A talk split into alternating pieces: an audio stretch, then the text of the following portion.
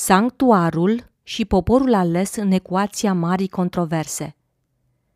Deși majoritatea creștinilor cred că templul de la Ierusalim era locuința lui Dumnezeu pe pământ și speră să-l vadă reconstruit ca o componentă a evenimentelor ultimelor zile, pentru iubitorii soliei advente este clar că templul nu era decât o metaforă și un simbol pentru o realitate infinit mai profundă. Iată cea mai bună definiție despre scopul sanctuarului. Templul acela, înălțat pentru ca Dumnezeu să locuiască în el prin prezența sa, avea ca scop să fie o pildă pentru Israel și pentru lume. Scopul lui Dumnezeu din veacuri veșnice a fost ca fiecare ființă creată, de la serafimul luminos și sfânt până la om, să fie un templu în care să locuiască Creatorul. Din cauza păcatului, omul a încetat să mai fie un templu pentru Dumnezeu. Întunecată și mânjită de rele, inima omului a încetat să mai descopere slava celui sfânt. Dar prin întruparea Fiului lui Dumnezeu, scopul cerului este realizat din nou. Dumnezeu locuiește în corp omenesc și prin harul salvator, inima devine din nou templul său. Hristos Lumina Lumii, pagina 161 în original.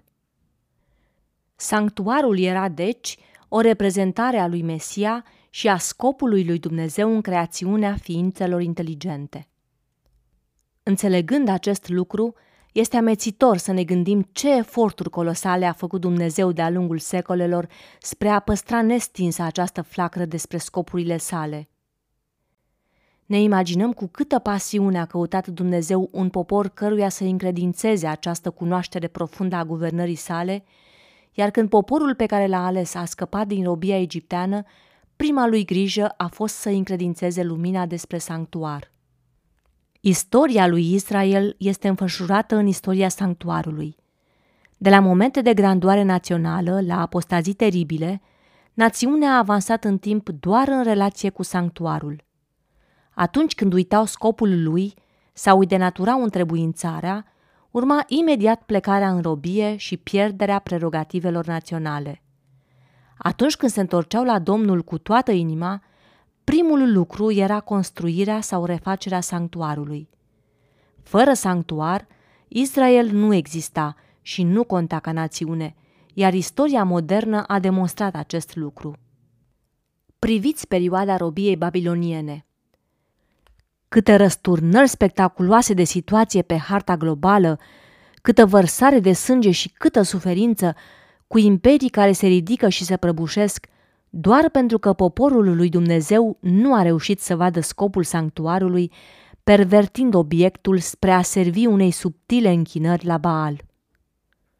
Ieremia și Ezechiel nu lasă loc la îndoieli în această privință. Deși elita lui Israel părea credincioasă misiunii încredințate, rostind cu abnegație lozinca națională, Templul Domnului, Templul Domnului, ei transformaseră sanctuarul într-o peșteră de tâlhari și nu știau. Ca să readucă pe Israel în țara sfântă și astfel să poată reaprinde lumina despre scopul său veșnic, Dumnezeu a trebuit să-l impresioneze pe Cir, să-l convingă pe Dariu și să trezească duhul lui Artaxerxe, iar lucrul acesta nu a fost deloc ușor, dacă privim din perspectiva marii controverse.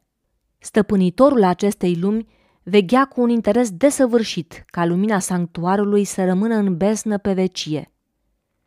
Au fost bătălii teribile în jurul acestui templu, iar îngerul lasă să străbată, cu modestie, o informație despre situația complicată în care a fost pus Dumnezeu de neseriozitatea poporului ales. Daniele, nu te teme de nimic, căci cuvintele tale au fost ascultate din cea din tâi zi, când ți-ai pus inima ca să înțelegi și să te smerești înaintea Dumnezeului tău și tocmai din pricina cuvintelor tale vin eu acum. Dar căpetenia împărăției Persiei mi-a stat împotrivă 21 de zile. Și iată că Mihail, una din căpeteniile cele mai de seamă, mi-a venit în ajutor și am ieșit biruitor acolo lângă împărații Persiei. Daniel, capitolul 10, versetele 12 și 13. Știind că Dumnezeu nu folosește constrângerea și amenințarea cu forța, ne imaginăm ce energie enorme au fost folosite de Duhul Sfânt spre a mișca inimile acestor împărați prin legea dragostei. Ne imaginăm presiunea formidabilă ce apăsa pe umerii acestor monarhi, prinși între susurul blând al Duhului și taifunul patimilor demonice stârnit de balaur. Între timp, Israel nu știa cum să se așeze mai confortabil în țara tuturor posibilităților, iar singura lui preocupare rămăsese aceea de a face un dolar în plus. În ciuda apostaziilor lor succesive, Domnul a reușit să mențină sanctuarul în picioare, ca o emblemă eternă a scopului său pentru sufletul omenesc. Apoi a făcut un pas și mai surprinzător. A ridicat adevăratul sanctuar, locul locuinței lui Dumnezeu, și l-a pus alături de metaforă, ca Israel și lumea să privească și să admire soarta aleasă pusă în fața fiecărui suflet. Dar iudeii nu au înțeles însemnătatea clădirii la care priveau cu atâta mândrie. Ei au preferat metafora și au distrus realitatea. În acest moment au dispărut complet din calculele marii controverse. Mișcarea adventă s-a născut și ea în sanctuar, iar istoria ei este legată într-o îmbrățișare fatală de înțelegerea corectă a sanctuarului ceresc. Scopul sanctuarului a rămas același, descoperirea intenției lui Dumnezeu de a locui în fiecare ființă creată, de la serafimul luminos și sfânt până la om. Noi repetăm însă eroarea lui Israel, preferând să vedem sensuri mântuitoare în metaforă, în timp ce refuzăm cu obstinație să privim dincolo de simbol către scopul lui Dumnezeu, acela de a face din noi temple sfinte pentru locuirea sa. Dacă Dumnezeu a făcut asemenea eforturi în trecut spre a menține în picioare o clădire care nu reprezenta nimic altceva decât o pildă, este vremea să înțelegem ce eforturi depune cerul astăzi pentru a străpunge bariera care ne împiedică să vedem taina lui Dumnezeu ascunsă în sanctuar și să mobilizeze un popor pentru luminarea lumii cu slava sa. Dacă am învățat lecția istoriei, nu este greu de înțeles că această tergiversare fără rost a asumării scopului și misiunii noastre ne va spulbera pentru totdeauna din ecuația marii controverse.